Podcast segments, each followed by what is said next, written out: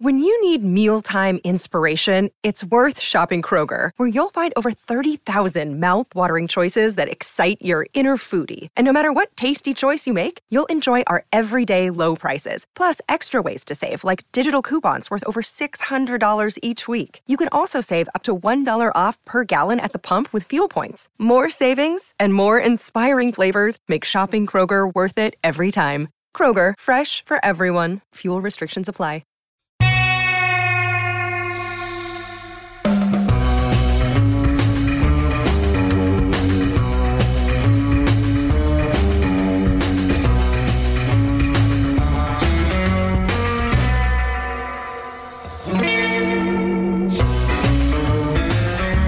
This is Gilbert Gottfried, and this is Gilbert Gottfried's amazing colossal podcast with my co-host Frank Santopadre. and we're once again recording at Nutmeg with our engineer Frank Verderosa.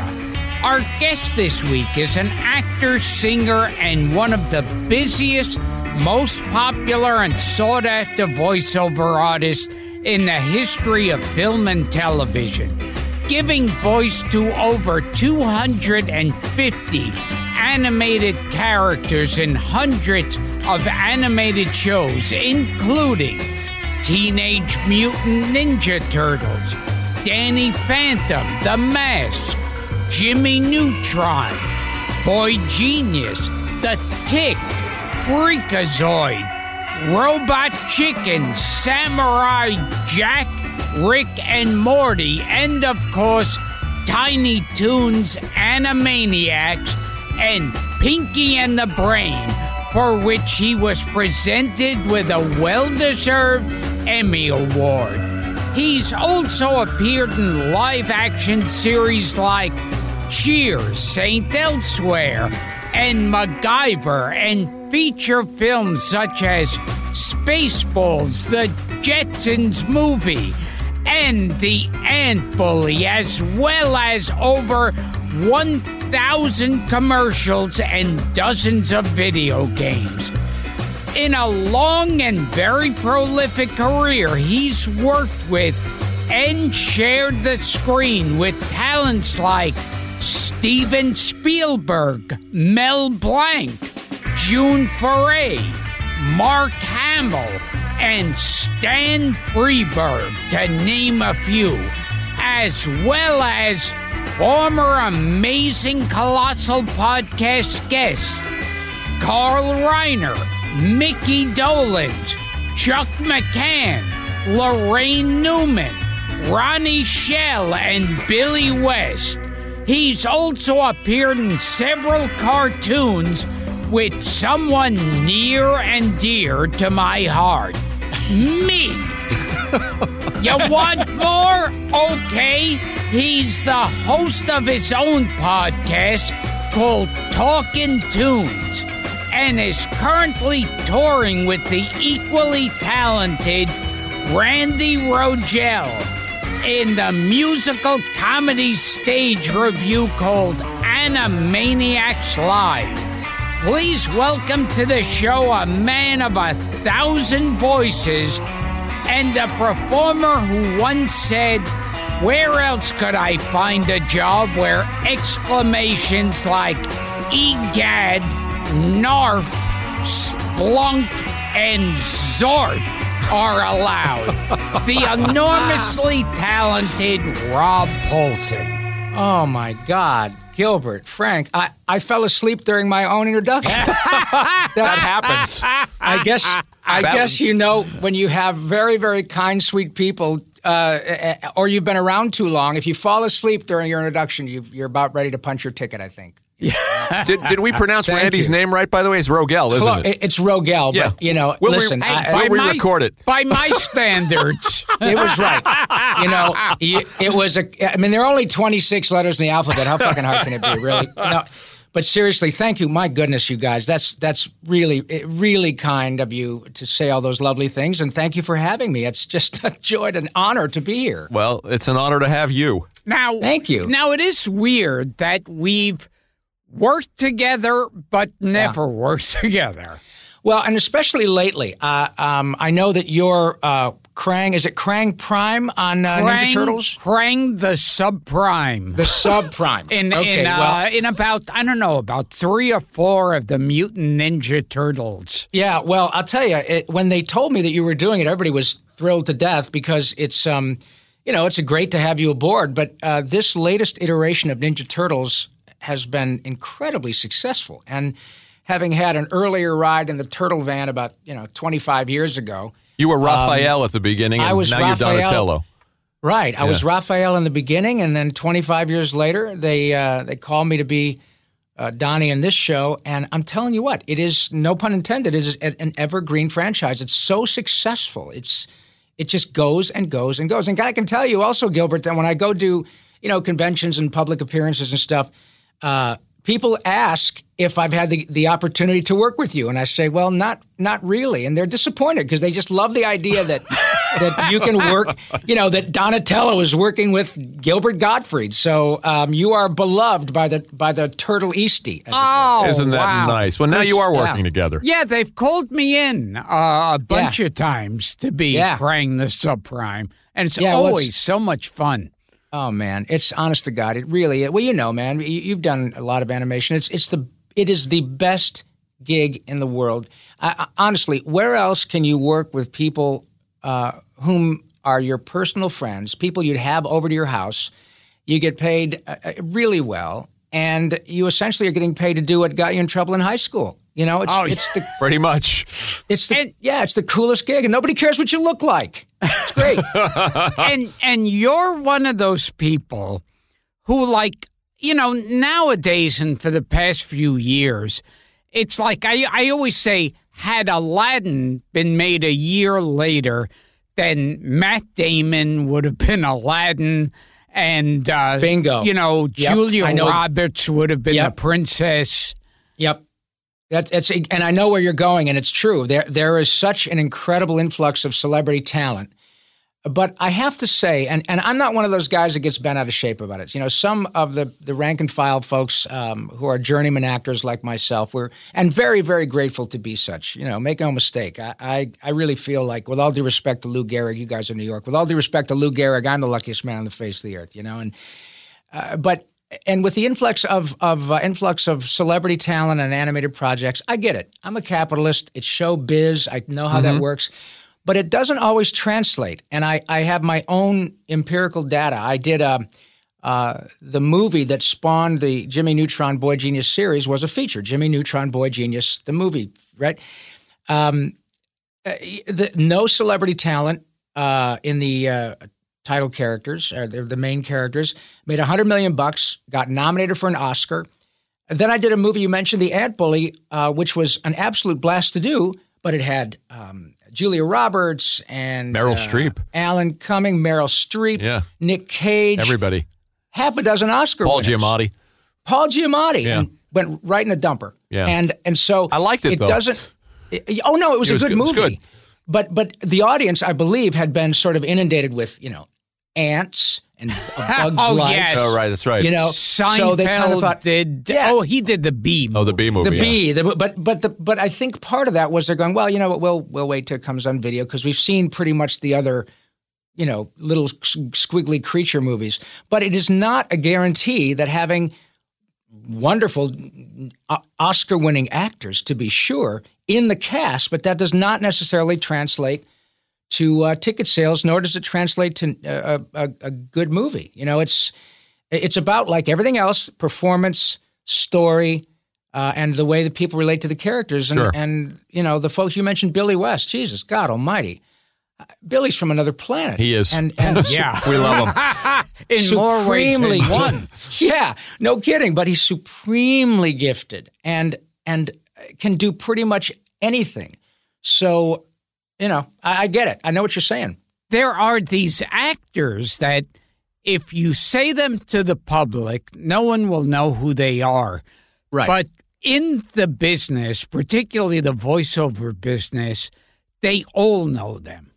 Oh, of course. And you know what's also really interesting, uh, you guys, is um, uh, I, yeah, where it's a very anonymous profession, But I got to tell you, if I'm in, and I mean any social situation eh, or a, st- whatever, if somebody, and the same with Billy and Maurice LaMarche and all that, Frank Welker, if anybody finds out who I am and what I do, it's the most glorious, beautiful experience because all it does is make people smile. They go, "Oh my God, that's Pinky," or "That's Raphael," or "That's Sure.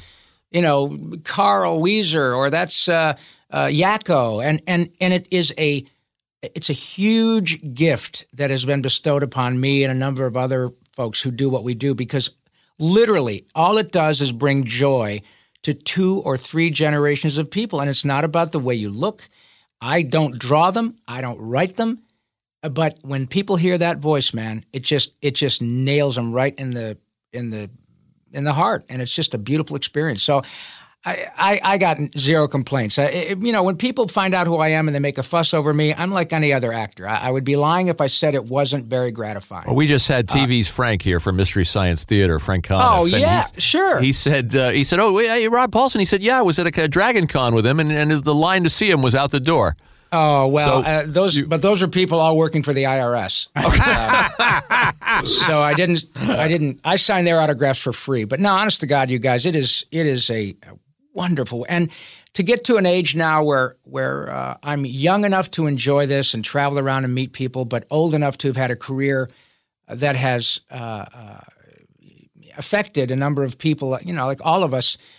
Boy, what a sweet spot! If you stick around long enough, and you're very fortunate to work on a couple of good things, then you can you. It, it is a almost impossible to describe what an incredibly gratifying experience this is. So, nice a that you have feller. so much gratitude. Your, I was Oh, telling to. Gilbert, your IMDb, we've done 170 of these, and I don't think anybody's had a longer IMDb page oh, than, than, wow, than you did. cool. I used to think uh, John Carradine had the longest IMDb page. but, I mean, we, I was counting credits for, for days and days, Rob. Well, you know, I, I, well, I, and and the the reason that happens, I think, um, Frank, is um, I mean, look at Frank Welker's. His is probably twice as long Another, as mine. But yeah.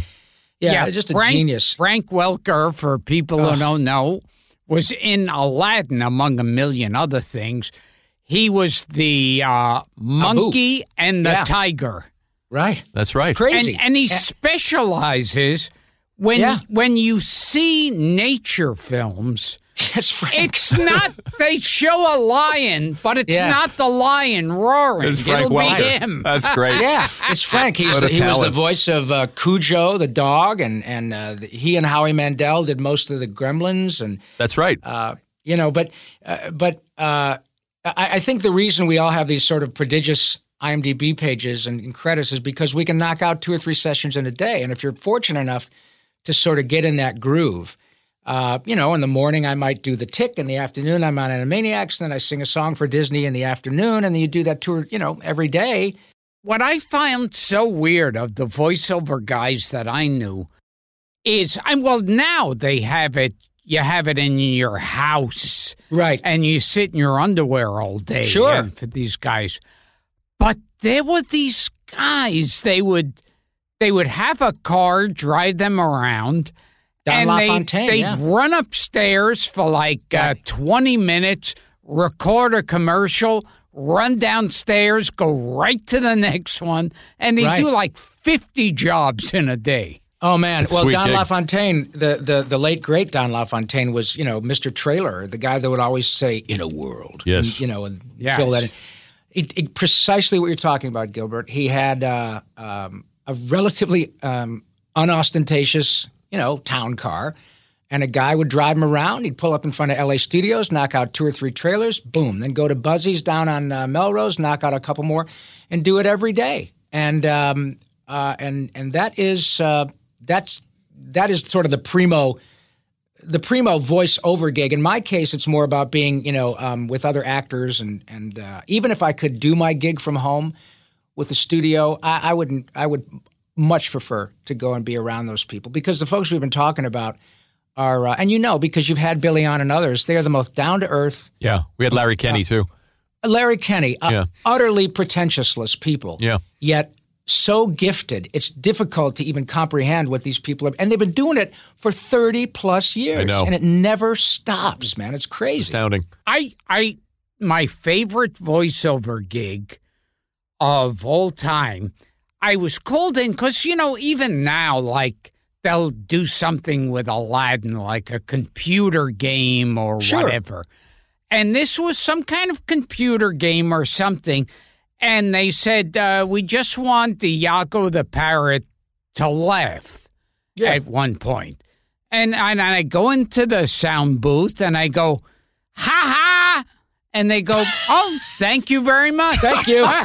was it? Send me Right. home with a Where do we send the check? uh, it is. It's What a career. crazy. I'm telling you, I have a couple of friends. Uh, well, um, Michael Bell is another guy who's been around a long time, and Michael, uh, his first huge thing that people knew him from voice wise when I was a kid, he was the guy that did the voice of butter. You know, for all Oh, those yes. uh, Oh, yes. Parkay margarine, and and he ultimately bought himself a place on the beach in Santa Barbara, and he called it Casa de los Residuales.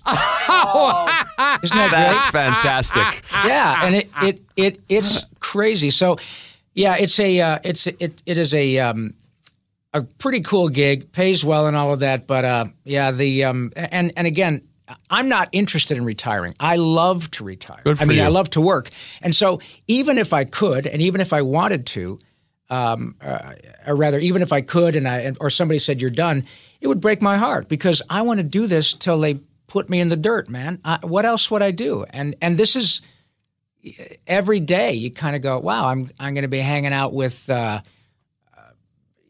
y- Cujo today, or I'm going to be hanging out with Bart today, or I'm going to be hanging out with Homer today, or I'm going to be hanging out with uh, Bender today. You know, it's just it's silly. So, uh, I, I always feel like as long as there's people around stupid enough to hire me, there you go. I'm going to keep working. well said. I, I, honest to God, That's a different every- kind of gratitude. yes. It's a little different than Rob's.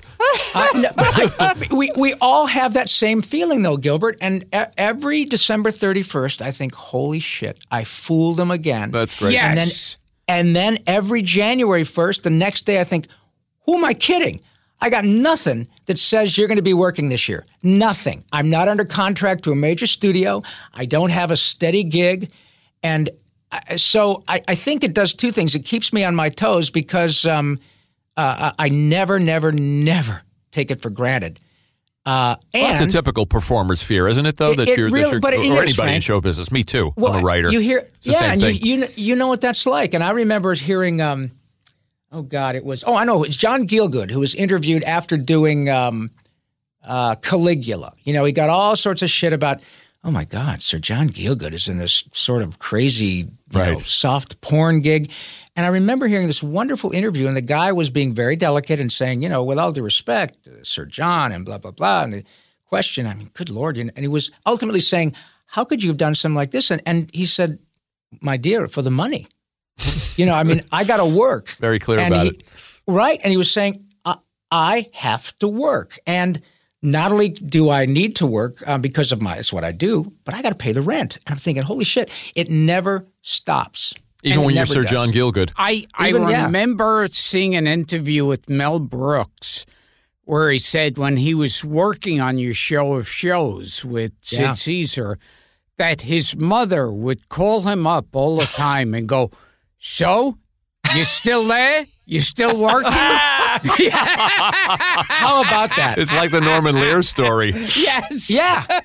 It's Yeah, just, it- with his mother. people- and you guys, you know, I- and uh, Rob did some voices for Aladdin. You didn't work together on that either. And I also know. the what was it? The Adventures of uh, the of uh, the high Oh, the fructose annoying- Adventures of Annoying Orange. Oh, the that's annoying right. orange. Yeah. Wasn't that crazy? And that see, that's what I love about this business too. Is here's a kid, uh, this sweet kid that put that thing together, got his degree from the university, his film degree no less, from the University of North Dakota, which is, you know, arguably not the, the it's not the you know the the um, the the Paley School or whatever uh, at NYU. It is a um, uh, it's a I'm sure a great school, but not well known for its film department. Nonetheless, the guy comes up with this, this idea of a talking orange, comes out to L.A., and by the time he gets a meeting with people about doing a show, he's had 500 million hits on his little YouTube thing. Great. So any ex- any executive with a pulse is going to talk to this guy, and I love the fact that those things happen. You know, there's these all these new ways of young creative people finding their way into Hollywood uh, completely differently than it used to be. And they come up with their own ways to do it. They build their reputation. Then they go to talk to somebody. They get a show. And then old actors like, you know, us get hired. It's just, it's wonderful that we're, we're included in these new, uh, in the, all this new Yeah, technology. it truly is. I, I, this happens to me a lot where I'll get called to do a job at a recording place and I'll catch like the tail end of another voiceover guy. And, and it is that amazing thing where you say, oh, this is a human being Yeah. that does this. Like one of them was Norman Rose. Oh my God! Wait ah. a minute. Why do I know Norman Rose? He's, He's a big voiceover, voice of God, Yeah. Okay, he's yeah. got one of those. He's like LaFontaine, one of like those big that. monster voice Yeah. guys. Yeah, yeah. or John you- Facenda. Yeah, you Oh, right. knew The you NFL were guy. hearing something important when Norman Yeah. Rose told you. yeah. And it and Who's the other guy? I- Alexander Scourby. Oh Uh, my Scourby. God! Remember him? Yes. love his voice. Well, Yeah. and remember, um, people used to watch uh, Lou Grant and um, and watch Mason Adams. Oh, Mason. And- uh, yeah, Mason. Uh, but- uh, but Mason Adams. Right. that- That's right. Right. For years, for a hundred years before that, a great he voice. was just wonderful voice, and he did that with a name like Smuckers. It has to be good. That's right. forever. Oh, and, And, Lenny uh, Lenny Maxwell. Lenny You know, Maxwell. do you know Len Maxwell? I know Yeah. who he is. I, Yeah. have never had the pleasure, Yeah. but and then you run into other guys who, God rest his soul, he he left a while ago. But uh, Lorenzo Music, I I, I was very close. This to is Lorenzo. Carlton, your doorman. We loved him. Right. And a funny And writer too. Oh, a wonderful writer. Yeah. And I knew him like Gilbert as as Carl Carlton, the doorman. And then, you know, he gets hired as Garfield the cat, and he spoke exactly like that in real life. He did one thing. You know, he's like Kentucky Fried Chicken. he only spoke like this, you know. In fact, I remember I, we had the same agent for years, and he was just a delightful man. And um, I remember we were both auditioning years ago for a uh, Knott's Berry Farm uh, com- radio commercial in which one guy is the Knott's Berry Farm employee and the other guy is uh, Dracula. So uh, we were in the booth together in the audition. They said, "Okay, Rob, you be the Dracula guy, and Lorenzo, you'll be the Knott's Berry Farm, which they call Knott's Scary Farm at Halloween." Okay, so he says, "Hi, you know." Welcome to Knott's Berry, Knott's Scary Farm. How may I help you? I said, Well, thank you very much. I was wondering where they're bobbing for blood or whatever it was. So they said, "Great, thanks very much, guys." And then Gilbert says, "Hey, wait, wait, wait. Do you, do you mind if I if we switch parts?" And I said, "Well, hell, I don't mind. Go ahead." So I say, "Hello, sir. Welcome to uh, Scary Farm." And of course, uh, Lorenzo says, "I'm Dracula. Where can I go for the bobbing for blood?" You know, and it's just, it's just, it's Carlton the doorman slash Garfield doing a Dracula thing with. He sounds like himself. It's I- crazy. I, But- love that he had a second career as a as a voice star because he was a, he was a comedy writer of some note. Bob, yeah, was Yeah. Mary Tyler Moore and Uh, lots of um, stuff, lots of lots, of comedy of variety. Yeah, huge success. Lorenzo Music and lots of sitcoms for uh, yeah MTM, a lot of that stuff. Yeah, a lot of MTM stuff. But yeah, it's it's great. And and you mentioned Bob Ridgely. Oh my God, what a what a talented guy Bob Ridgely was, and naughty, but oh my goodness. Well, he's in that. Was he in that whole group? Was he in with the, Pat McCormick and all that, and Pat the Army's Army guys, and, the Army's Army, yeah, Gary Owens and all those Yeah, guys? yep, all those guys. Hammy Camp and Oh, Hamilton and, Camp. uh, you remember him, oh, Gilbert? Uh, oh, yes. Sure. Now I I, heard Hamilton. With Roger Ridgely, Robert Ridgely. Robert, Robert, Ridgely, that Robert Ridgely. Somebody told me that he was basically, you know, like in uh, what was the movie? Uh, on, Oh, uh, Boogie Nights. Boogie Yeah. Nights. Yeah, he's the Colonel. Oh, and and also um, the um, the one, Philadelphia. He was also in Philadelphia. Oh, that's Correct. right. Yes, he was. right. Yes, he was. And Yeah. but And he's the Hangman in Blazing Saddles. oh Let's yes, not forget That's that. right. like a Boris Karloff. Doing Karloff. yeah. And and they say like the way he winds up in Boogie Nights as a, an arrested child molester, Yeah. and in in prison, and somebody said the way uh, Robert was in real life, Oh my god! that is the way he would have wound up. Well, uh, yes, and I can tell you, I you mentioned Gary Owens, who was as, just one of the most delightful people I, I'd ever met in my life. He was just a kind, very uh, genteel, uh, sophisticated, with incredible stories.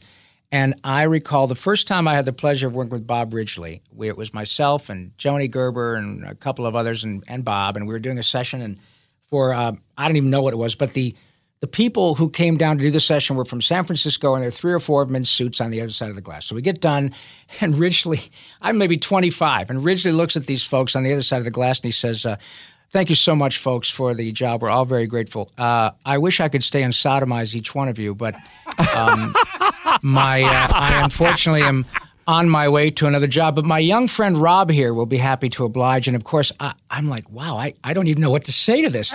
And a week later, I walked into our agent's office, and Gary was a member at the same uh, agency, uh, an actor there too. And I walked in, and here are Gary Owens and Bob Ridgely chatting.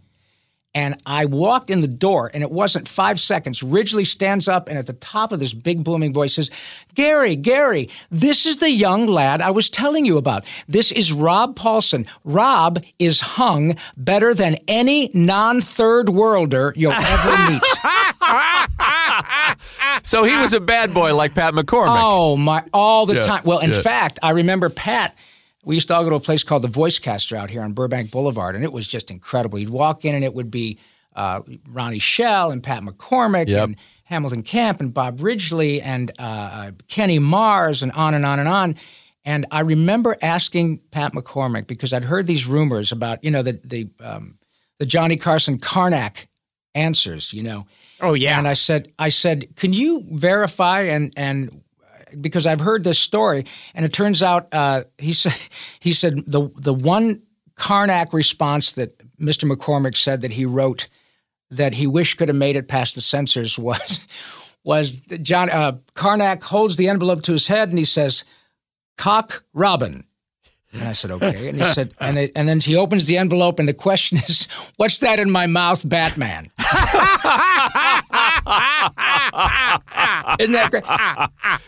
He was a genius. It's just crazy. And then uh, one day Johnny Haymer was there, and Johnny Haymer was that guy. I know Johnny And- Haymer. He was Sergeant You know Zale on Right, uh, MASH. right. That's right. He Yeah. did. And and remember in um, Annie Hall. uh, Annie Hall. That's right. He's So- the comic in Annie Hall that the- says, "You folks look Oh, wonderful from right. here." Right. Yes. Yeah. And Funny I guy. had seen. Uh, I had seen, and, and what's what I love about performers? I love this about actors. Here's the guy. Mr. Haymer was probably in his 70s at the time, and I walked in and I saw him, and I, you know, walked over and said, "Mr. Haymer, I'm such a fan." And I literally had seen Annie Hall on cable the night before, and I, I I'm such a fan. I've always enjoyed your work. I just saw Annie, and before I got Hall out of my mouth, he, he stands up and he goes, "Hey, the room looks wonderful from here." did the bit. and the Great. crowd looks wonderful. Fantastic. It was just uh, That's his He version did- of my way. That's his. That he takes requests. that is totally his vibe, and Right. and he was not going to miss an opportunity to entertain one person, and I just it was beautiful. It was beautiful. Don't go away. We'll be right back after a word from our sponsor. Wait, Gilbert Gottfried's amazing what? Colossal podcast, like the amazing Colossal Man. Okay. This is Richard Lewis, and you're listening to the Gilbert Gottfried Amazing Colossal Podcast. Ah!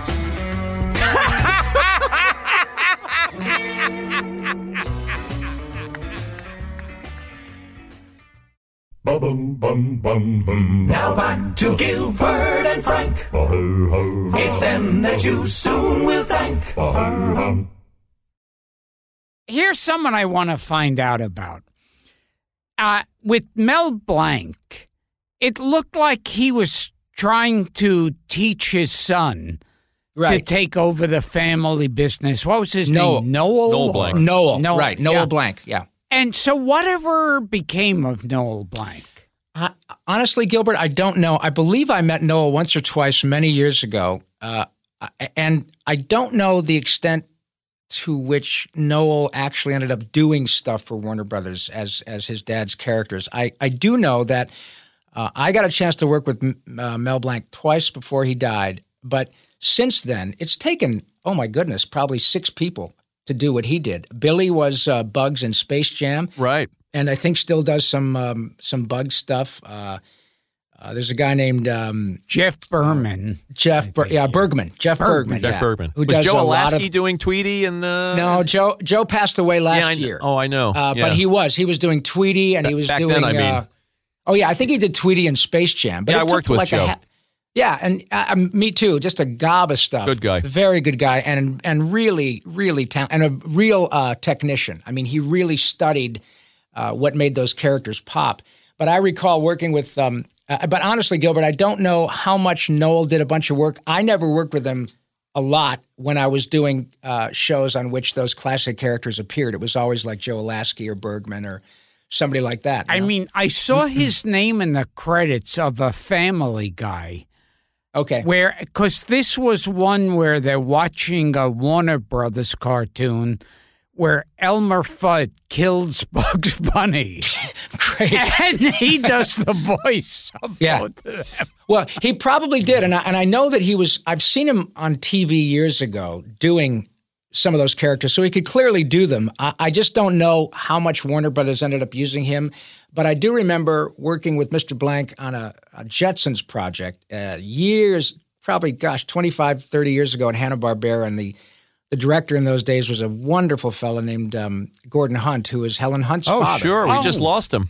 Yeah, yeah, just last year, yeah. and uh, he gave me my shot, and I remember him saying, "Hey, Robbie, um, Mel Blanc is here today. You want to sit next to him?" I said, "Of course." You know, and I, I remember, uh, great. Here's a guy with oxygen. He was about eighty at the time. Then he'd step out in the parking lot, fire up a cigarette, and come back in and plug up the oxygen. You know, and I, I mustered up the courage to say, "Mr. Blanc, I, you like everybody. I'm such a." Fa- if it's not too much trouble, and before I could even ask, he just looked at me and said, "Yeah, what's up, Doc?" And it was Oh man, Oh, you're getting all this. man.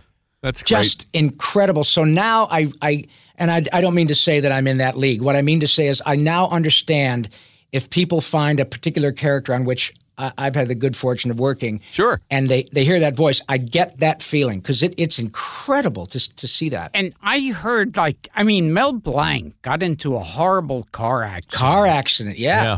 And and uh, one of the heads of Warner Brothers called this voiceover guy, and they said, you know, we need to make some more Bugs Bunny cartoons. Can you do uh, Bugs Bunny's voice? And I forget who it was, but he said, I I can do Bugs Bunny's voice, but I'm not going to because Yeah, that that's something. smells. Yeah, yeah, and and there really is a, a pretty deep respect. Uh, I recall when they were uh, one of the first times they've done it uh, several when they were trying to recast The Simpsons, and it was all about money. It was all about the cast going, and they deserved the money. Those guys put Fox on the map. Oh, and they're brilliant, every one of them. They're absolutely the writers and and all of them. They're all wonderful.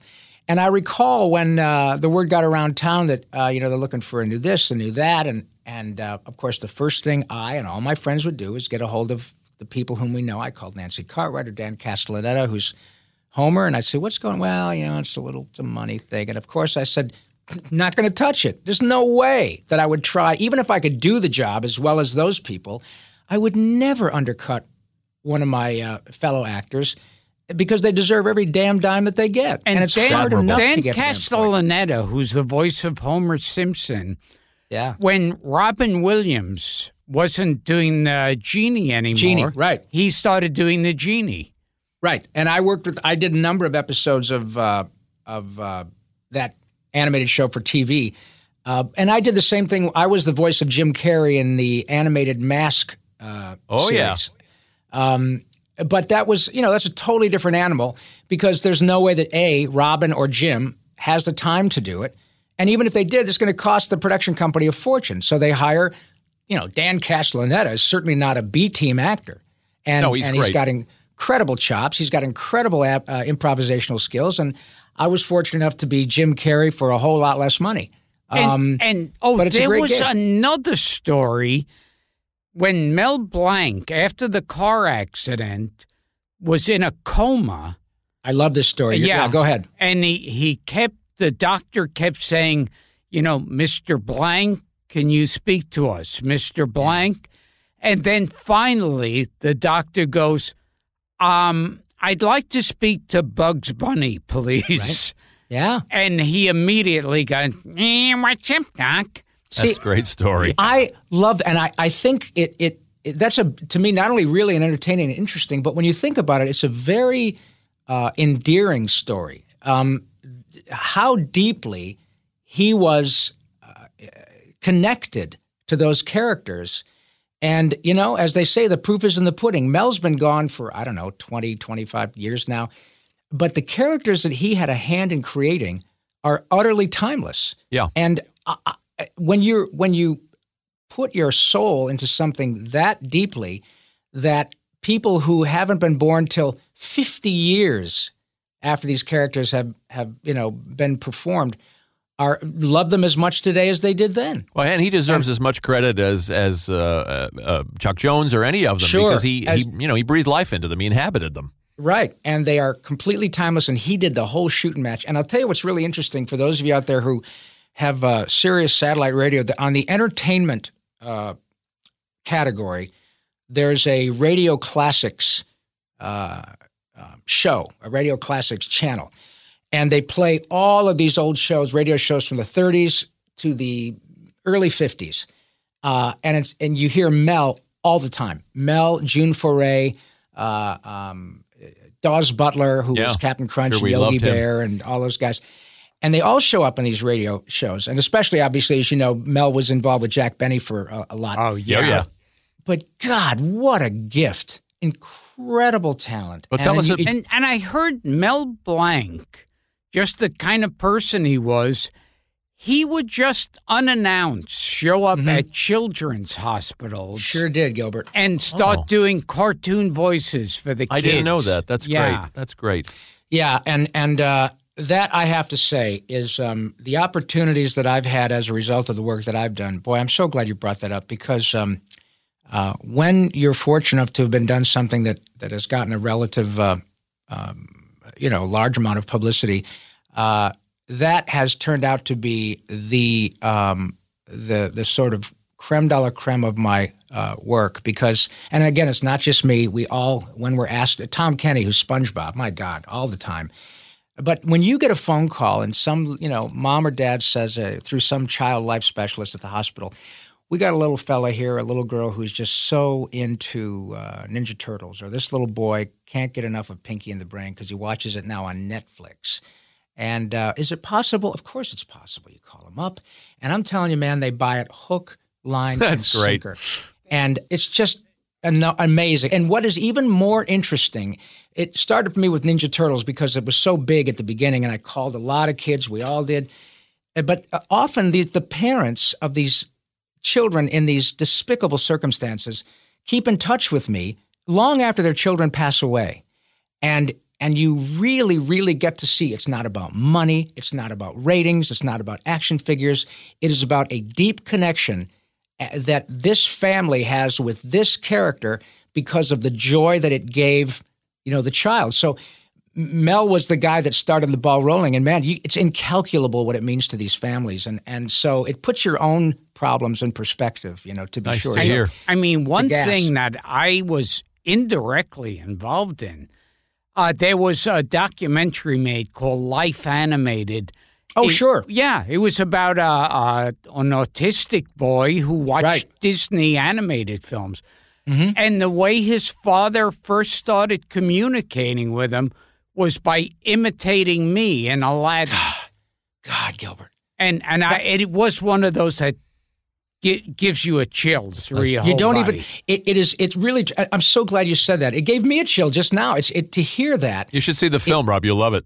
Oh, I, I've I've been hearing so much about it, and uh, I'm that's great because it, there. It, look, I've been rich and I've been poor. Rich is better. I love to make a lot of money. All of that, but man, when you have something that is that precious to someone who would other uh, otherwise live a very difficult existence, and, and and even the parents. You look at the parents, and Gilbert, if you could get a chance to talk to the parent of this young man you were just referring to, and the, the, the his father would would weep because of what you did that ultimately, even vicariously, affected his boy in that resp- in that respect. He can't put a price on that, man. It's amazing. And so to be able to to to do that and have that in your back pocket when called upon is just a, a, a, an incalculable gift. And good for you, buddy. I'm so glad you told me that. I love. That. I'm going to go watch the movie. Yeah, right you'll away. like Yeah. it. It's it's very it's very Cool. touching. Life And animated. Owen's a, Yeah. Owen's a sweet kid, and since you bring up Pinky and the Brain, let's Yeah. a, let's ask about Animaniacs. And you've you said that Animaniacs changed your life. Boy, that's for sure. Well, Ninja Turtles changed my career, then Animaniacs changed my life because anytime you get to work with Steven Spielberg on anything, Oh my God. uh, you know, it was such a, a. I had already worked with him. Actually, I worked with him on ET. I did a bunch of uh, background voice character things on ET, and I remember at the time the creature was blacked out on the screen, and the movie, um, the production name of the movie was A Boy's Life. Yeah, that's right. And I went in for about four days and did a bunch of stuff, and and uh, and then a few years later, I worked with him on Tiny Toon Adventures, which was in the late '80s, and then um, about '91, we all heard, you know, that there was this big, um, not music based, but in which music was a very integral part, and I, I'd grown up primarily as a singer who'd become an actor.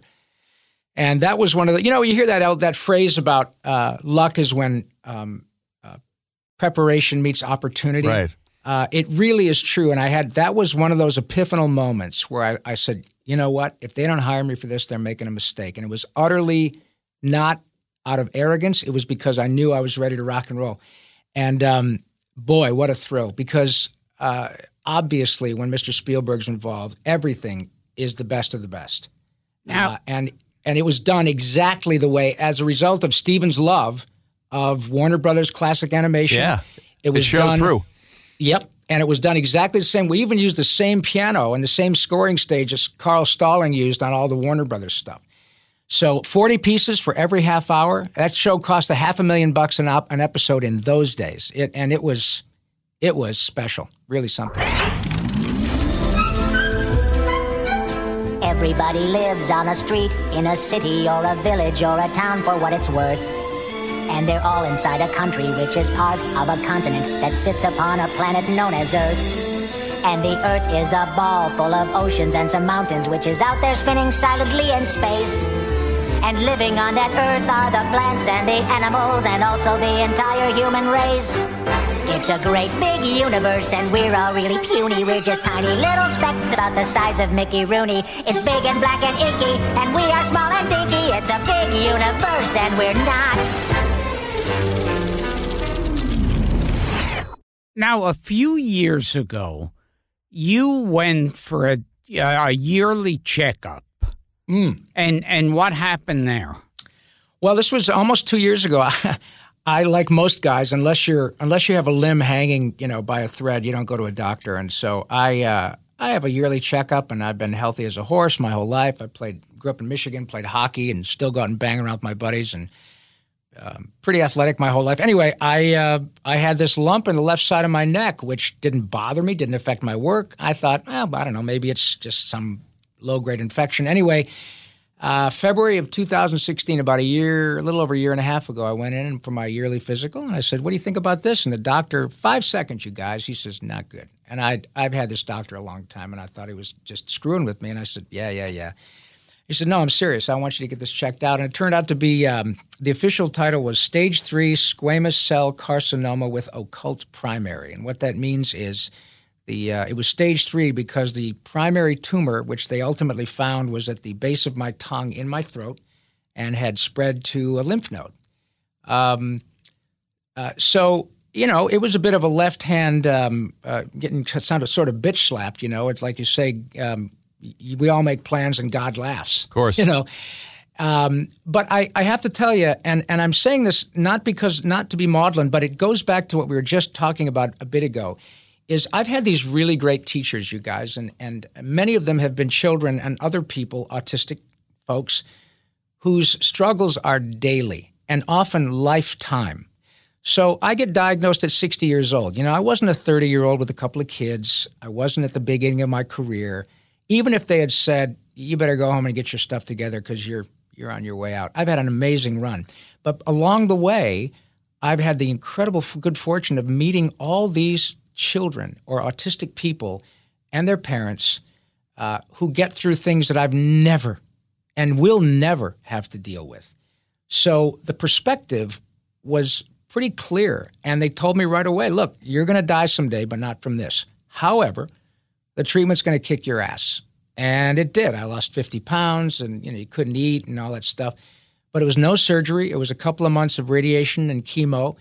And I'll be goddamned, they saved my throat. It was it was a remarkable experience, and so That's great.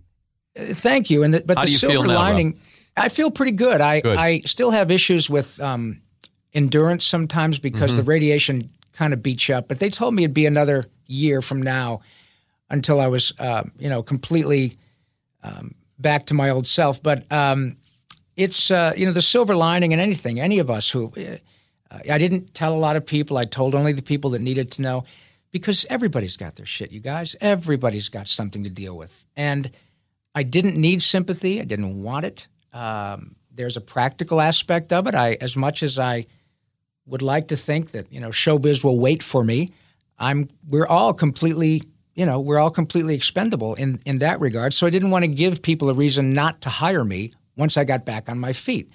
So I kept everything to myself. Um, but now I'm in a great position because I have a sense of empathy that I never would have had had I not gone through this. So when somebody and and this goes for you guys too. If you ever run into anybody at your studio or you come across anybody that's struggling with throat cancer, hit me up because I can give them chapter and verse about what's going to happen and that it's that you can get through the other side of it. Uh, and to the extent that I can be of help, um, you know, you guys are kind enough to have me on your show. Uh, if I've cultivated any celebrity, you never know when that is going to help somebody Well, with that's their own nice of fight. you. We'll keep that in mind No, for sure. It's my it's my pleasure. You said like the doctors weren't sure. and One doctor said, "Well, we can wait a little while before putting you in treatment because you know Oh, Right. you're a voiceover guy for God's Right. sakes." Right. Well, he yeah he said you know this is a relatively slow moving cancer. It it'll be fatal to be sure, but it is relatively slow moving. It's not like pancreatic cancer, which unfortunately took Richard Stone. Um, but I said, and I read about the treatment, uh, and it's it is quite onerous. Um, and I went back to my doctor and I said, so when you say slow moving, you know, what does that mean? Can you guys just give me palliative care and keep me comfortable and I can work until I'm 85 and then I punched my ticket? And they said, no, no, no, no, no, no. When we say slow, we mean that two years from now you're going to be miserable and four years you'll be dead. And if we wait for a couple of years and we have to start cutting on you, then you know you're going to look like Roger Ebert. And uh, that was, I was a big fan of Mr. Ebert's and Mr. Siskel's, and I remember thinking, my God, that is probably the most courageous man I've ever seen in my life, who's willing to go out and you know put himself out there and all. oh yeah. that. But it was brutal to see how different. Oh, I mean, yes. half, horrible. Yes. Yes. half his face was gone. He couldn't Yes. speak. He couldn't Yeah. swallow. And so I said, well, then you guys better pull the trigger because there's no way I'm going out like that. And and, And, I um, think our, our, an interviewer said to Roger Ebert, he said, "So what was the last words you spoke?" Mm. And he said that when he was going in for the operation, he had no idea those would be his last words, so he Yeah. didn't remember. Yeah. Jesus Christ! Can, I mean, can you imagine? I, I, I cannot. No. And and and it's we know that uh, virtually everybody is touched by cancer and or something else. Um, but I, you know, all of us living today are the beneficiaries of incredible work, incredible skill, incredible bravery. I remember having a a minor breakdown in my car one day when I had just gotten out of radiation for that particular day, and I I uh, I thought, you know, it, it really hit me that for the doctors uh, with whom I was uh, fortunate enough to be working came to me and said, okay, we can handle this. Do what we tell you, you're going to be fine. You're not going to like this, you're not going to like that, you're not going to like that, but the rest of it, blah, blah, blah, blah, blah. But to get to that point, there had to be not only a lot of doctors figuring shit out, but there had to be hundreds of thousands of people brave enough to try what the doctors say we're not sure, but it's our best shot. And and the treatment might have killed them. But here I am, and all I had to worry about was getting through it. How lucky am I? You're a lucky uh, man. I am. I'm. I. I am very fortunate, and it's. Uh, but anyway, that's what I'm saying is, is if you just never know when you might run into somebody who says, "Oh my God, I've just been diagnosed with this," and blah blah blah, and say, "Well, I got a guy you can talk to." We'll and keep, we'll keep that in mind, helpful. Rob. That's that's Please generous do. of you. That's generous. pleasure. You, you, Absolutely. you guys feel like changing it up here a little bit and doing Okay. something Sure, whatever silly? you want. Yeah, man. You got the, whatever you, you got that odd couple uh, p- the page I sent I do. you. And, and that's the one you wanted me to do is George Takei. Is that correct? Now Rob Rob does a great George Takei. Oh my! Gil, and I was reading this, and I thought you could throw in some. You could do uh, Jackie Mason. Oh, okay. What do you think? Beautiful. So I'll be. You'll Am be, I you're Os- Oscar. Okay. He's Felix. This is from the original Odd Couple movie, and we're gonna we have two great uh, uh, mimics here, and we're gonna try something silly. Let's shoot this pig. Okay. Can't you keep it warm? Who the hell do you think I am? The magic chef? I'm lucky I got it to come out at 8 o'clock. W- w- what am I going to do? I don't know. Keep pouring gravy on it. Oh my, for gravy. What gravy? Don't you have any gravy? Now, where the hell am I going to get gravy at 8 o'clock? I don't know. I thought it comes when you cook the meat. I'll show you some cooked meat. Oh, wait a minute. That's not even in the script. You don't know what. You don't know what you're talking about, Oscar. You just don't know because you have to make gravy. It doesn't just come. Well, yes, my advice. Your advice. Look at me. You didn't even know where the kitchen was until I came here and showed it to you. Listen, buddy. If you're gonna argue with me, then put down that spoon. Spoon. It is to laugh, you dumb ignoramus. That is a ladle. You did not know that that's a ladle. Get a hold of yourself, will you? Oh, yes. Oh, you, you're so adorable. You think it's easy, don't you? Well, go ahead. Kitchen's all yours, hotshot. You make a meatloaf for four people who come a half hour late. Go on, I'm watching. I can't believe I'm arguing with him over gravy. They're, oh, oh, oh my. They're here. The dinner guests. I'll get a saw and cut the meat. Bizarro. Have fun. Frank, that was a great idea. I love doing stuff like this. You haven't done Jackie Mason in a long time. Oh, that's right. Gilbert, that was excellent. Oh, Yeah. thank you. and I that love was Rob's great. George Takei. Oh my! I don't. I remember. Oh, I got a great quick George Takei story. I was working. Uh, We had him on here. He's the best. isn't he great? The- We love him. I met him again at Hanna Barbera years and years ago. Doing a, I was a Hadji on Jonny Quest for the second uh, mid '80s iteration of that show, and um, he was he was on the show, and I I remember saying uh, I, for some reason I didn't know that it was Takei. I thought it was Takai. I, I don't know, you know. So I said, Mr. Takai, I am such a fan. Thank you so much. May I, you know? And I shook his hand. He's, I, he said, "Thank you, young man. What is your name?" And I said, "It's uh, it's Rob Rob Paulsen." Thank you, Rob. First of all, it's Takei. and so the guy just he just shut me down, and I, and of course, me being the smartass, you know, Detroit native I am, I said, "Oh, you mean like DK, like your career?" But I didn't. I didn't do that. And I got to say, the, the thing that's so impressive about Mr. Takei and, and Bill Shatner is don't you love the fact that those guys completely embraced sort of the caricatures of themselves? You know what I mean? So oh, yeah. had to have Yes, absolutely. careers that have lasted another 30 years because they got it. And they didn't just say, well, I'm a, you know, this is what I, they, Bill does the Priceline and George Takei is who he is and very proud and all of that. It's just fantastic that they, that they move forward, man. It's Yeah, great. Great talents. Here's a Pinky Yeah. in the Brain question. How did, and Gilbert knows this, of course, they did a Pinky in the Brain episode Oh, yes. based on the Orson Welles, on Oh, the infamous man. Orson Welles recording called Yes Always, which I watched Isn't again with my wife last night, and it's absolutely wonderful. Thank you. And you and Maurice are just, first of all, you guys are brilliant talents. I saw you doing Pulp Fiction in a, in a Wasn't that great? Maurice came up with the idea years ago. We've done it a couple times live. We've done Who's on First as Pinky in the Brain, oh, too. love to see And that it's- sometime. It's really good. Well, Mo, as you know, is just such a gifted talent. I mean, the guy, he, you know, he, irrespective of that wonderful Pinky and the Brain work, he won back-to-back primetime Emmys for his work on Futurama. Yes, a, yes. he's an incredibly gifted fellow. Is that and- voice Orson Welles, 80% Orson Welles and 20% Vincent Price? Because that's what know, I heard he, him say. That's yeah, he does say that because Yeah. he he has that that little S that kind of is a Vincent Price um, tweak. But man, Mo, it was so wonderful because Mo for every sh- and not just Pinky in the Brain. I've worked with Maurice for 25 years and and, and many many things. And um, The critic, I he would- remember him on too. Right, the critic, and, Yeah. and he would do uh. Jon Lovitz. Exactly, sounds just like John. Um, and I remember that every time that Maurice would do his mic check, he would go into that we know a remote farm in Lincolnshire where Mrs. Buckley lives, you know, every July. And of course, Now- I can't do it. it. It's perfect. Oh, it's great. Can we hear some of Pinky?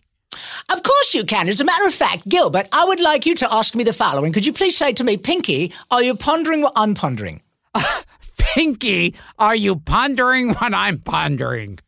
Well, I think so, Gilbert, but if Anne B. Davis and Susan B. Anthony, who be Arthur? Narf.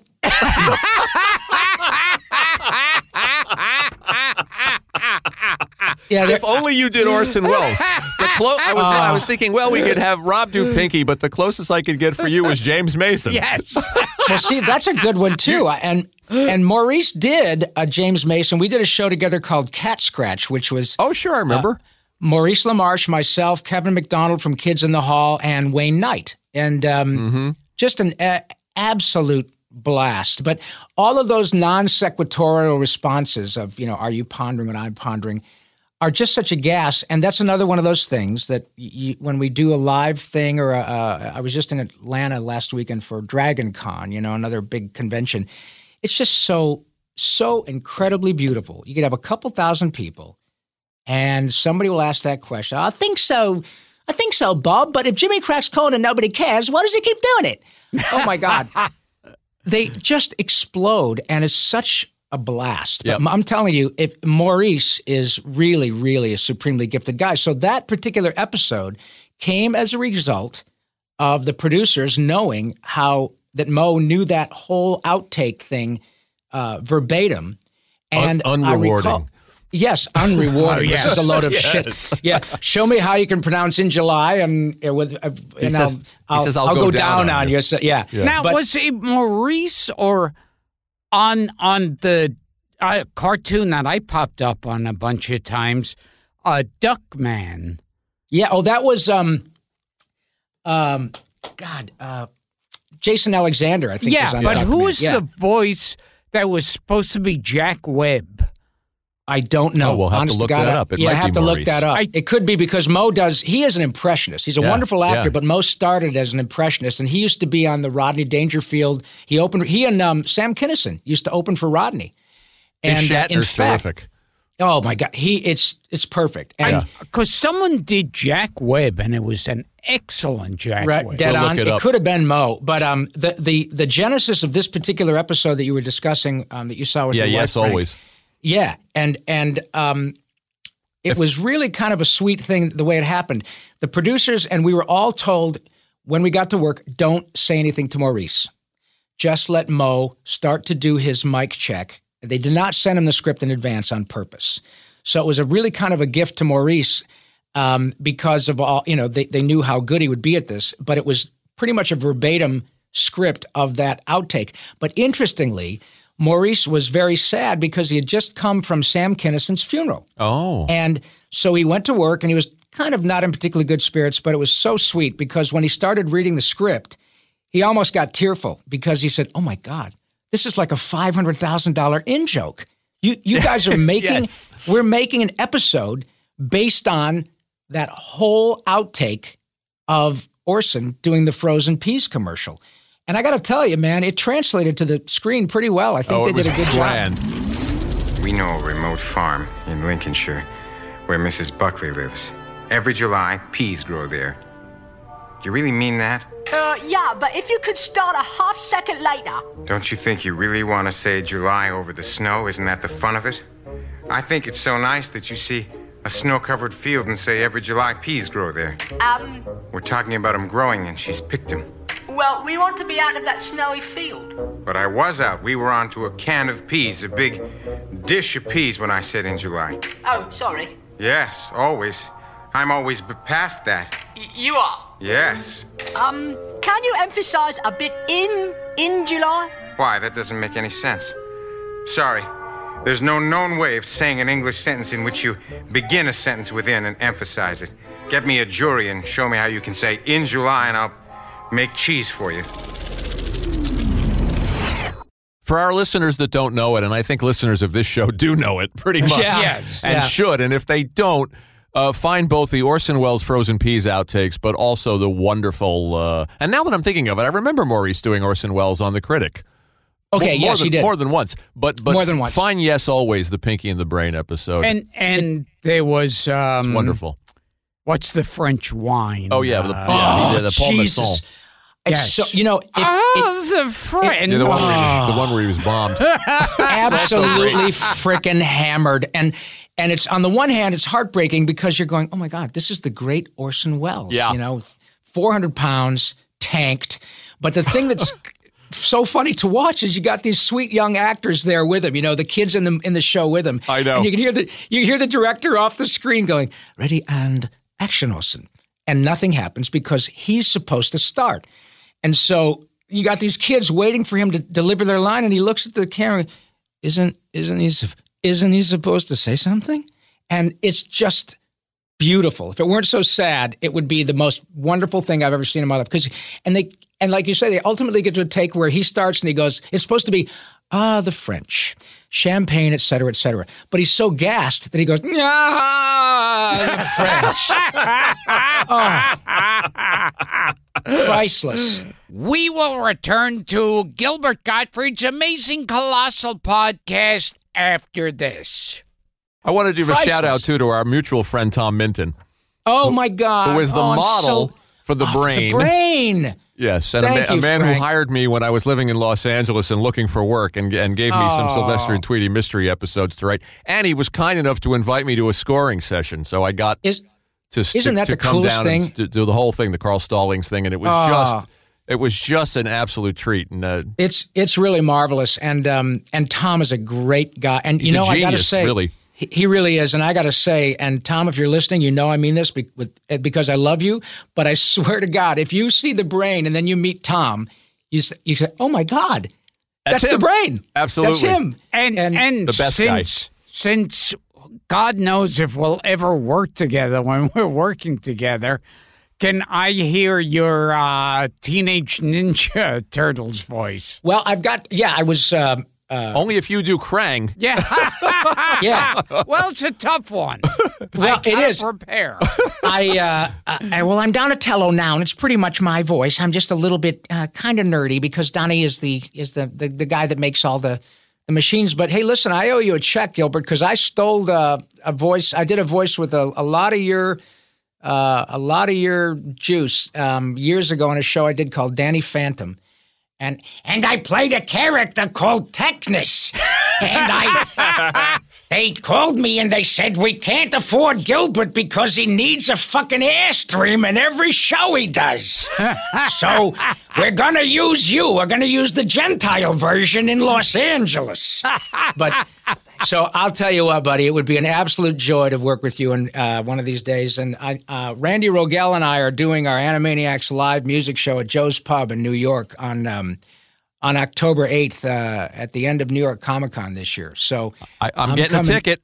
Oh, thanks, I'm man. gonna it's gonna you be, guys. You're if, both If you guys, if you guys like that music, it's just going to be Randy and me and a piano and two hours worth of the of the most clever, wonderful music you've ever heard. It's fantastic. Oh, and can we hear your mask voice?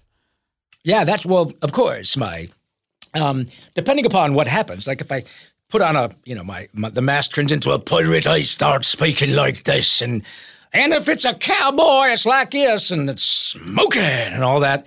But uh that was a cool gig because Tim Curry was on that show. Oh wow! Um what a what a remarkable talent. Tim's, you know, ha- struggling. He had a stroke a couple years ago. Yeah, we heard. Boy, oh boy, oh boy, oh What a talent, I- though. Oh, Jesus. Uh, remarkable. Then we did another show together called Mighty Max, in which I played this little kid who was uh, taken over, uh, who has got had these time portals, and the uh, the the my you know the people that worked with me, the creatures that worked with me were um, Tony Jay, the great Tony Jay, who passed away, and Tony was the voice of. Uh, just an incredible voice. Uh, Frollo on uh, or Frodo, Frollo or Frodo on the Hunchback uh, feature, and then and and uh, Richard Moll, who's the big guy from Oh, Night Night Court. Yeah, Gilbert, Yeah, you did and Night then- Court. yes, Yeah, yes. Another funny yeah, guy. And then uh, Tim Curry was this character called Skullmaster, who was the bad guy, and we did I think about I don't know forty episodes. But working with a guy like Tim, it just you really do get to see why those guys become they're they're special. You know, you really get to see why somebody like that becomes who he is. Uh, it just the nuances and all the little things they do that make a character live. It's it's a remarkable thing to watch. Well, speaking of, of talented Brits, you worked with Roddy McDowall quite a bit. I- see, I, I honest to Who God, played Snowball the embarrassment of riches. hamster? Just, just Isn't that great? And on Pinky and the Brain for anybody that's yeah, wondering. We we did about five or six with with Mr. McDowall, and we didn't know that he was struggling with terminal cancer Mm-hmm. at the time. He came to work every time with a jacket and a tie. He was 15 minutes early. He answered every question, every stupid fanboy question I had about National Velvet or Elizabeth Taylor or Planet of the Apes or Night Gallery. He could not have been more delightful, more uh, That's what down we hear. earth. A guy who loved to meet his fans and loved to talk about his sw- career. Oh my God, Frank. Utterly sweet. One of those things where you call your parents and you say, You're not going to believe what I just did. And same with Carl Reiner. Carl hired me, to, he hired me to be a Filipino ventriloquist. Was this was this on the Alan Brady show? Yeah, it was a it was a pilot for Nickelodeon. Yeah. I was going to ask you about that. When Rosemary Oh, was on it too. Oh, I walked into the. Uh, oh my God, I get so excited just thinking about it. I walked in to the script read of the day of the record, and I thought, hell, if I never get the job, I got to audition for, uh, you know, for for Carl Reiner. Yeah. So I get the job. I walk in to read at Nickelodeon in Burbank. Turn the corner. Uh, Rob, thank you very much. It's a pleasure. Well, thank you, sir. I'd like you to meet Dick Van Dyke. I'd like you to meet Rosemary. And I thought, I, I, honest to God, Gilbert, I, I really did. It was one of those where I had it, I had it kind of, you know, calm myself down uh, because it, it, it was a little overwhelming, you know, to be sitting in there with those people who had such an amazing effect on millions of people and do to this day. And that was, again, one of those where I got in my car and I called my parents and I said, "You are you're, you're going to lose your minds when you hear I got to spend the last four hours with Dick Van Dyke, Rosemary, and Carl Reiner."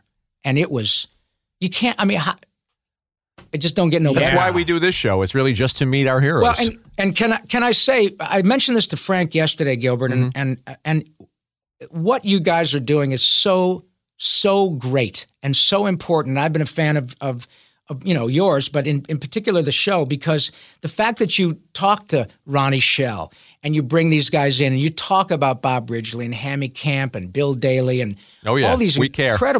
Yeah and and it, it it really it really is important that people understand in my view uh, uh, it's not all about you know the the stars the movie stars. It's about these really incredibly wonderful journeymen uh, men and women who have just been uh, kind of in my view the the sort of um, um, the foundation of pop culture entertainment for the last 50 years and we you think guys so. are Thank you. well, you but but you but it's true, and you're paying such homage to them, and and I love that you do that. But also the proof, as I said earlier, the proof's in the pudding because your show is doing great, and you know there's so many choices out there, and, and people, you know, um, how many podcasts are there? A, a billion? There are a lot. But you, yeah, but And you guys continue we to had to rise do at a real high we cared level. about. Oh yeah, You know? Oh, it's 'Cause like, fantastic. You know, growing up, you'd see shows like Love Boat and Fantasy Island, where they'd be these people that you swore had been dead yeah, for decades, and then you see them and you go, "Wow, they're still oh as my good God. as they ever were." It- Well, yeah. Well, it's, like I said to you on the phone, Rob, we like introducing like the Barbara Feldons and the Paul Williams Ah. and the people like that to a new generation. yeah, You know, and- that's and- that's a high and- for us.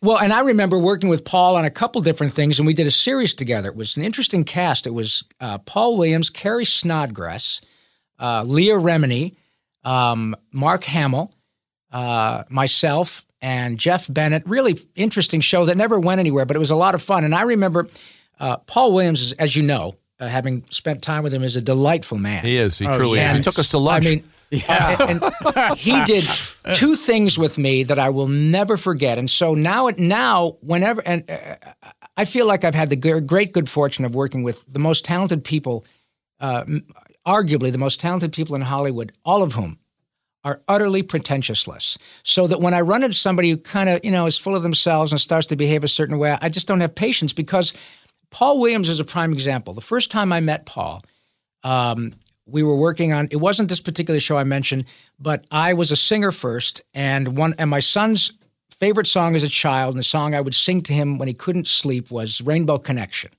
which which he wrote with Kenny Ascher, right? Sure. So I remember being with Mr. with Paul, and I said, "Hey, got to tell you, big fan, like everybody else. I mean, for you know, the guy, well, he's been on your show, wrote a jillion hits."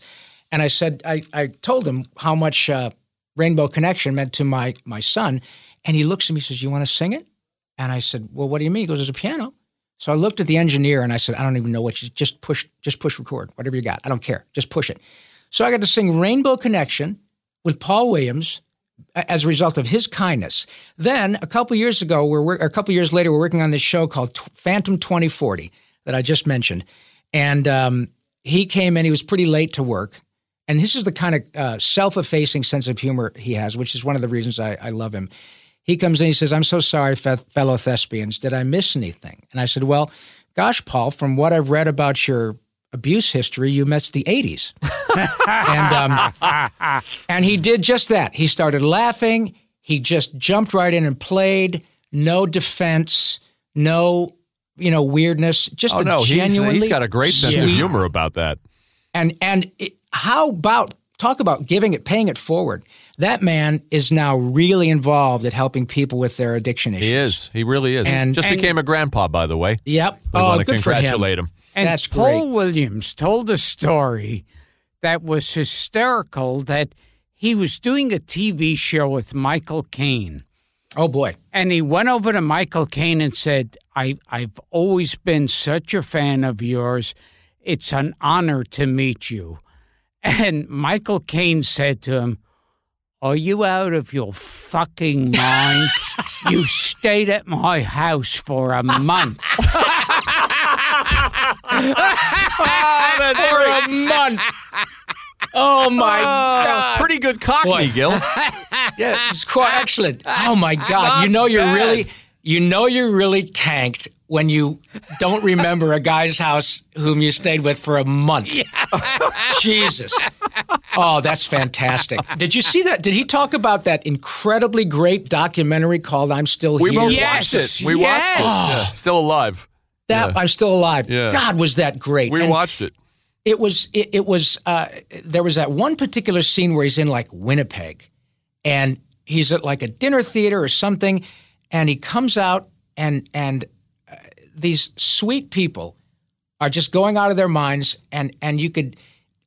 He seemed genuinely, and I believe that he was genuinely thrilled to be there. You know, he looks at the crowd and he's putting his hand over his heart, saying, "Thank you, thank Yeah. you, thank you." It, it it wasn't like, "Oh, I'm in Winnipeg." It was, "I'm in Winnipeg, and tomorrow I'm going to be in Saskatoon, and I'm so glad I am." It was just, Wow. what a guy! He's he's Yeah. incredible. Yeah, he offered to sing at my wedding. I guess I, I, I should actually have a, have a wedding. Yeah, yeah. there you I go. just, my wife and I went to the courthouse and we never had a wedding. And I said Yeah. to Paul, "Will you sing? Uh, will you sing? Um, uh, what's the song? Won't last a day without you." Which I adore, and he, he said absolutely. So, uh, but I, I have to make that happen because how many opportunities do you Are you get kidding me? for any, anything Jesus, like yeah, that you- in life? So you got to do that, Frank. I know. I'm, I got to Yeah. follow up on that. Hey, we got a question from a guest for you, uh, uh, from a fan rather for you, uh, Rob. Sure. This is from Big Daddy. We do a thing called Grill the Guest. Uh, uh, I love, love, love Rob Paulsen, but what are his memories of being in the movie Stewardess School? Well- With, I believe I'm going to add this Sherman Hemsley and Donnie Most. Yes, Donald Most. Donald- Don me. Most. Yeah, Yeah, he we had him referred to himself as Donald. And uh, well, I can tell you this: in the in people asked me if the character I played in that movie was gay, and I said no, he wasn't gay. He was ecstatic. um, I've I, never uh, seen it. Have you seen Stewardess Oh, School? Gil? Uh, please, no. don't, No, no, no, I no, no, have no. to, it, honestly, it, to the extent you guys are enjoying my my uh, appearance, please don't see Stewardess School because you'll, Okay. you'll, well, maybe you can away. bang that one out fast. Well, thank you very much for Big Daddy. Um, You did like was, Sherman uh, Hemsley, I read. Uh, and you know what? There's another guy. I, I have to say, Sherman was on the set. It was about a three month shoot here in L.A. and uh, it was a you know a, a movie about a wacky uh, uh, airline and and the hijinks ensued. Wendy Jo Sperber, rest her soul, she was in it. Um, Funny lady. very funny lady. Um, yeah, it was really cool. Vito Scotti, talk about a great Oh, old God, character. we love Oh, Vito yes. Vito Scotti. Scotti Yes. was in it. Um, and I, I remember that my mother, my sweet sainted mother, uh, was in town. This is when my son was coming along, and she went down to the set with me for a few days.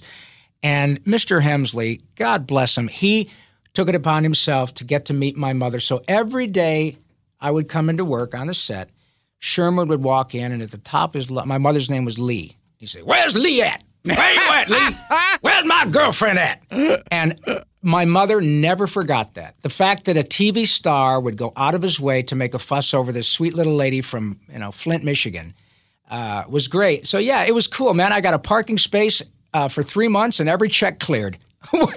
what and give up show business? It was great. Not you know? much else to. And and uh, you you mentioned them a few times in the interview, and it is funny that Mark Hamill from Star Wars became a, a big name Oh, in yeah, voiceover. he's very good and very versatile. Let me tell you. Let me tell you. I'm so glad you brought that up too. I uh, I've had Mark on my podcast a couple of times, and one of them uh, I used to do it live at the Improv here in Hollywood, and um, Mark was just getting ready to go start working on the new Star Wars stuff, and of course he said, "Look, I really can't talk about Star Wars," and I said, "That's all right. It's a big Q and A," and I said, "No problem." And do you know there were 200 people in that audience, you guys, and not one of them asked a question about Star Wars. It was all about the Joker. Wow. They all Oh, wow. wanted to know about the See, Joker. I would have asked about the Texas Wheelers with Jack Yeah, Elam. I mean, I, I said the same thing. Uh, I, I would done or Corvette Summer or Corvette you know? Summer.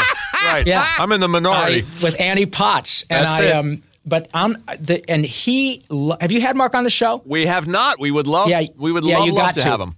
He's great because he's a total geek too. He We'll have you put a word stuff. in. I was I in a movie with him and not in a movie with him. And the movie was called uh, Silk Degrees.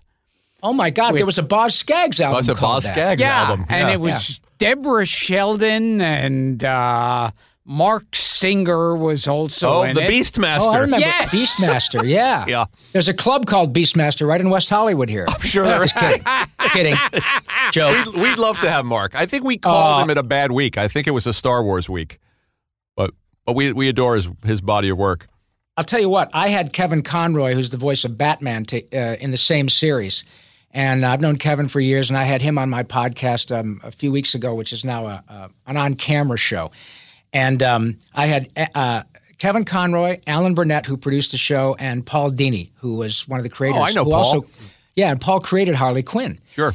So I had the three of them on my podcast, you know, to talk about Batman the animated series. My show is geared primarily toward animation um, for obvious reasons. And uh, what was so great is that um, the little clip that uh, Legendary Pictures, who owns Nerdist, and, and our show is done under the digital media wing of Legendary Pictures, but they released this clip that uh, um, Kevin and I did of the the Dark Knight, um, eh, where um, Commissioner Gordon, played by um, um, oh god, I forgot his name, Gary um, Oldman, you know, Right, is, right, is right. talking about how I'm going to go after you, and and I, I don't want to, but you're going to hunt. I'm going to hunt you, and all of that.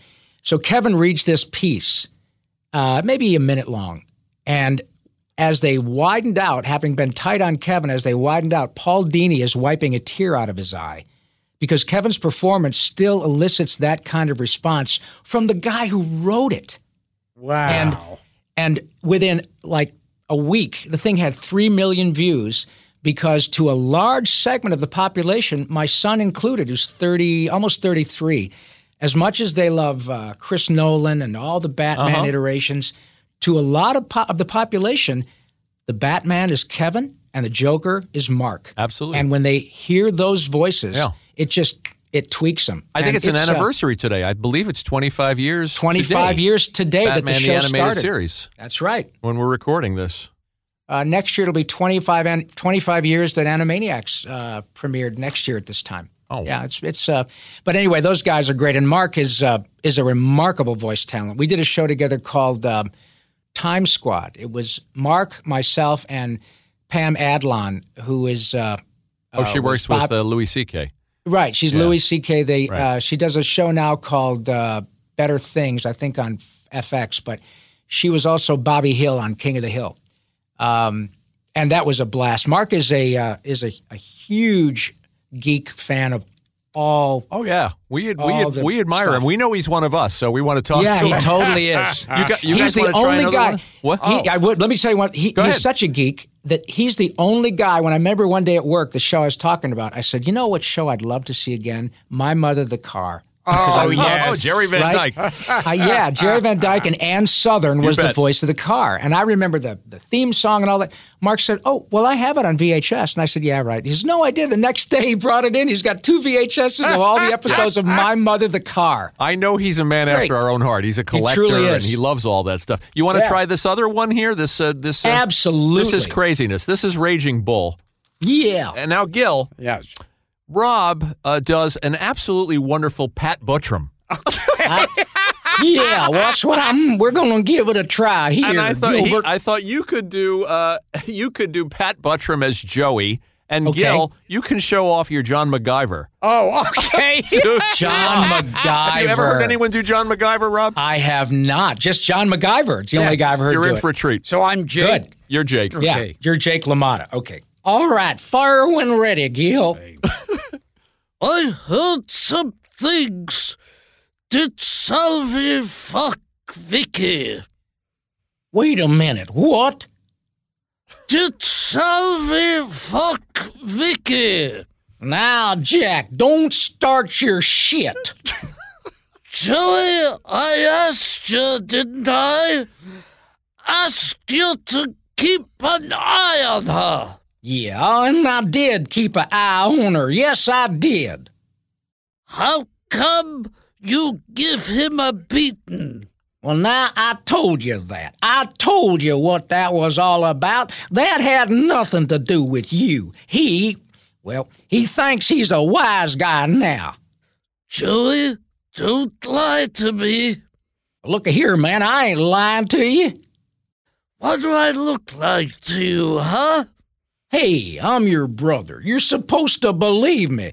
I, don't you trust me? No, I don't.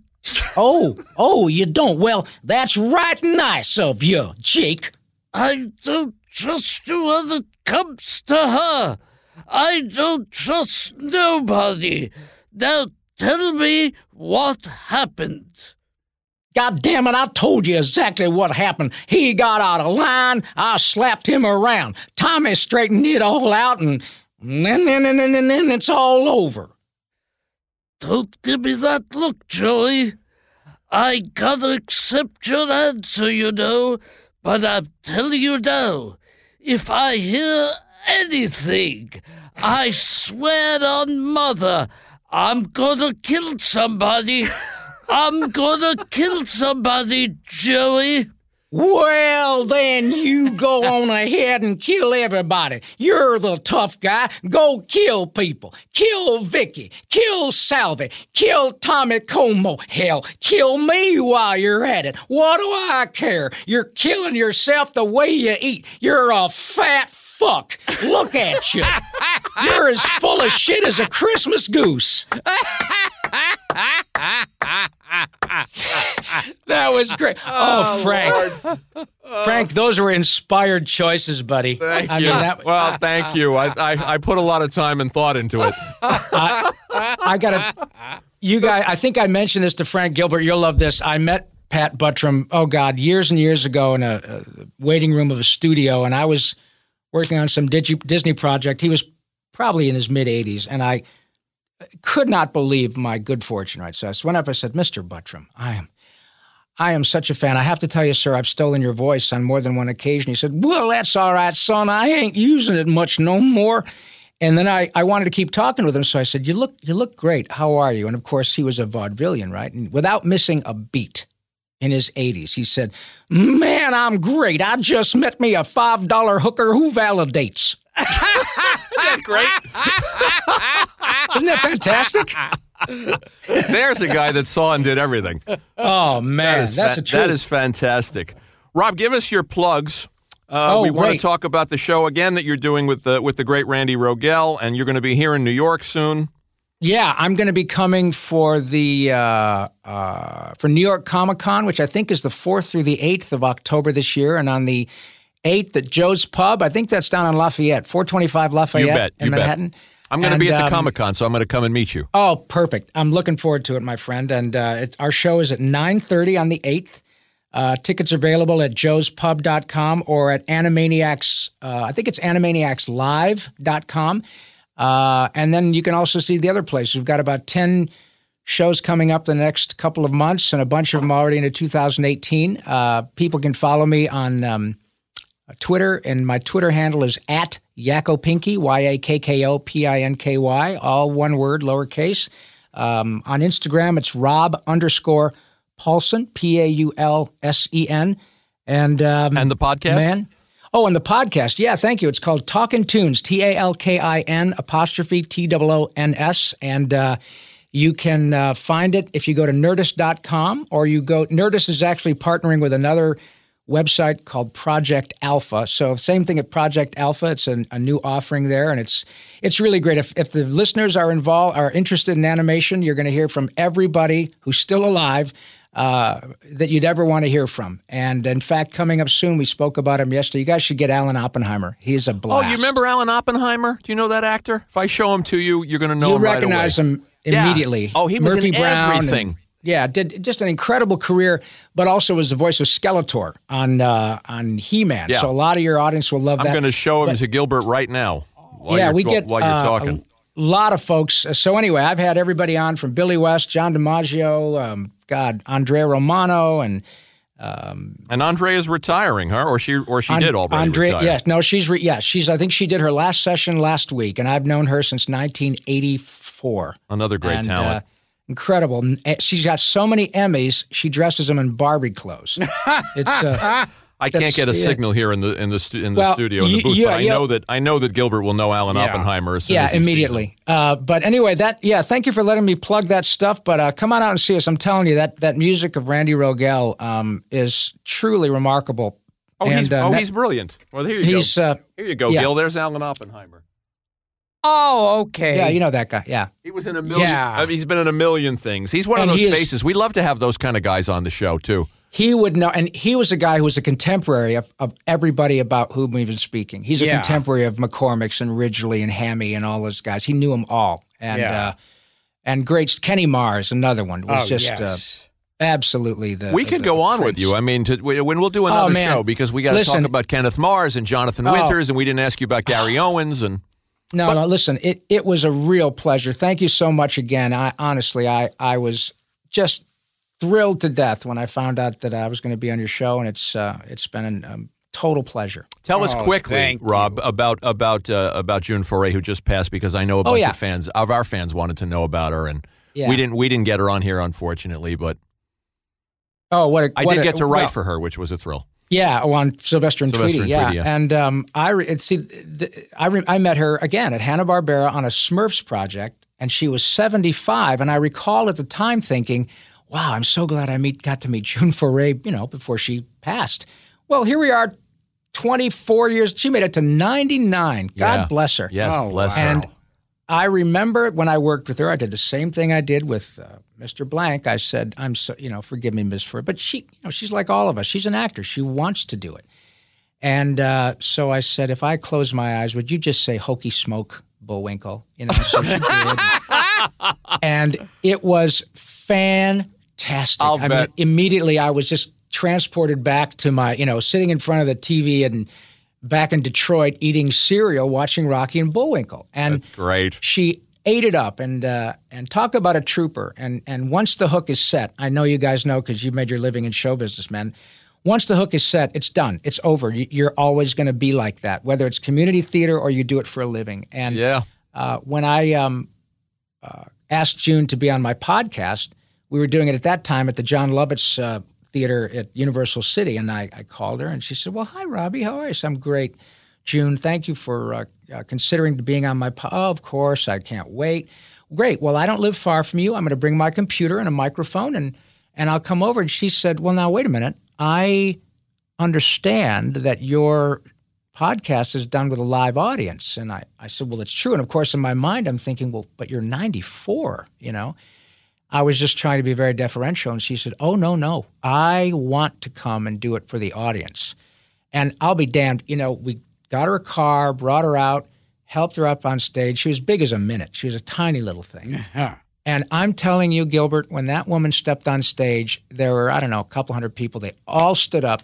They went absolutely nuts. And watching, you know, being three feet away from this 94 year old woman soaking up this thrill of the audience loving her the same way she would have at 20 was you know just a, a really in- incredible thing to to behold and I'm, I'm sure in her mind she was going you know this is why i do this Well, how Even if nice that don't- you were able to do that for her. Oh, it was an absolute pleasure to see her do that. So, you know, it's sad that she left, but Yeah. Jesus, she was about a month from a hundred. we What should a all make run. it to 99, right? Wow. Right? No Would we be putting you on the spot, Rob, if we asked you to take us out with just a little bit of Yakko's World, or is that Not at uh, all. Not at all. In fact, if there's anybody in your studio that wants to sing along, please do.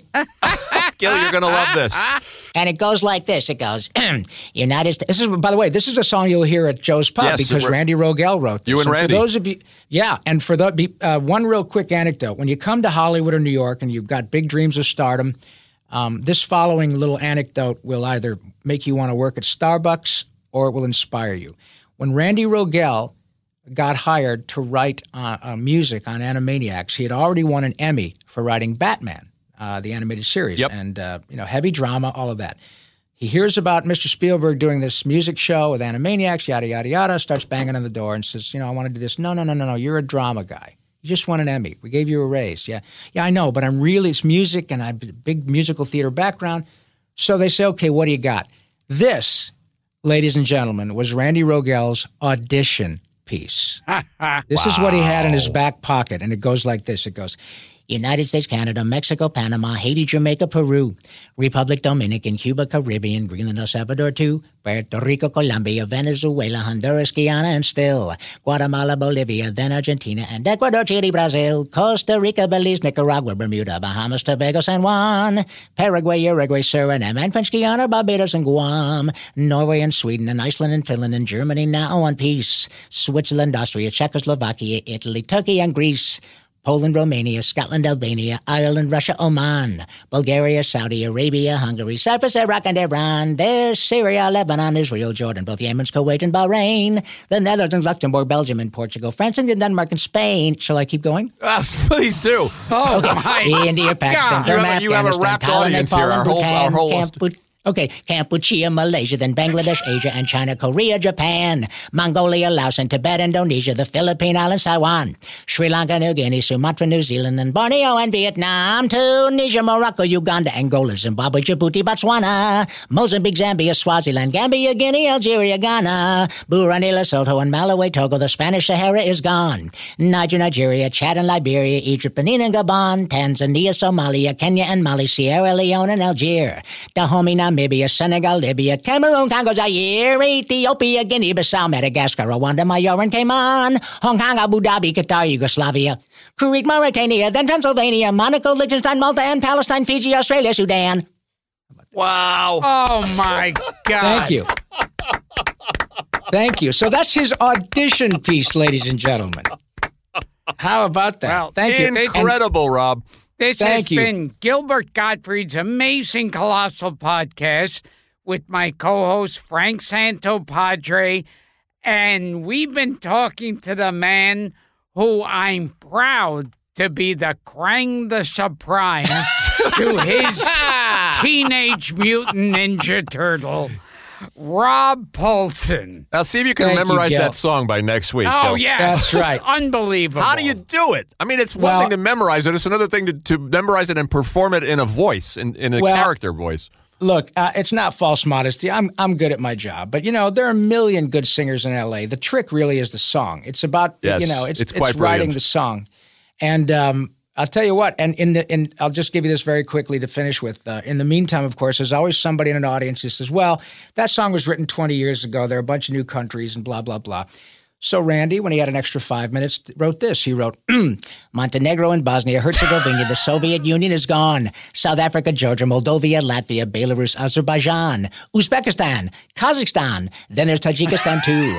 Turkmenistan, Dagestan, Armenia, Tonga, Palau, Lithuania, Serbia, Kosovo, US, Samoa, the Balkans, Brunei, Macau and Crimea, then Eritrea, Ukraine and Estonia, here's Macedonia, New Caledonia, Eastern Slavonia, Ivory Coast and Cape Verde, Andorra, the Solomon Islands, Dubai. Goodbye.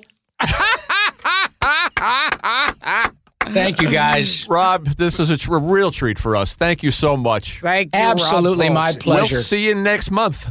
Okay, my friend, I'll hold you to it. Thank I you, Gilbert. be there.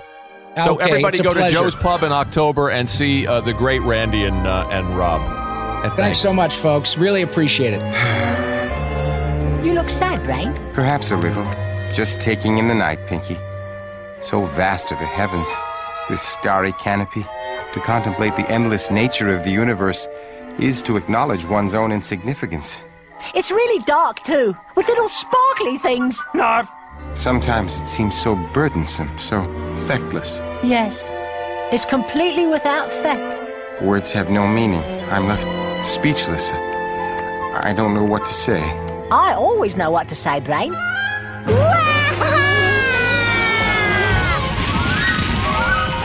Just say no, just say no.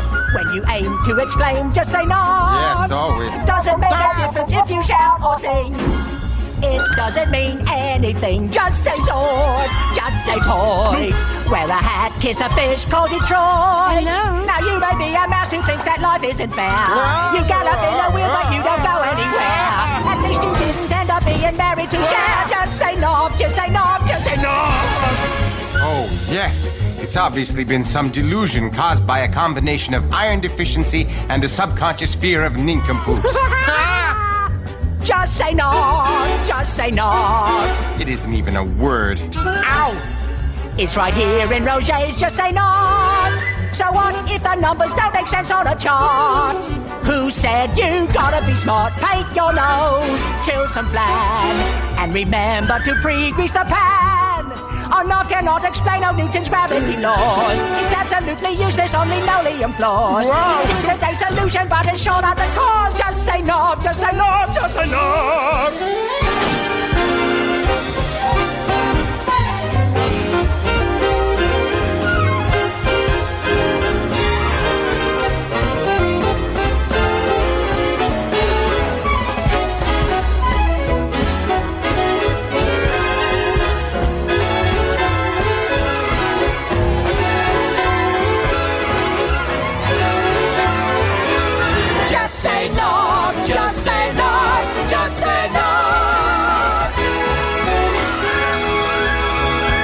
Down from there, Pinky. Only if you say Narf Brain. I am not going to utter that nonsensical syllable, Pinky.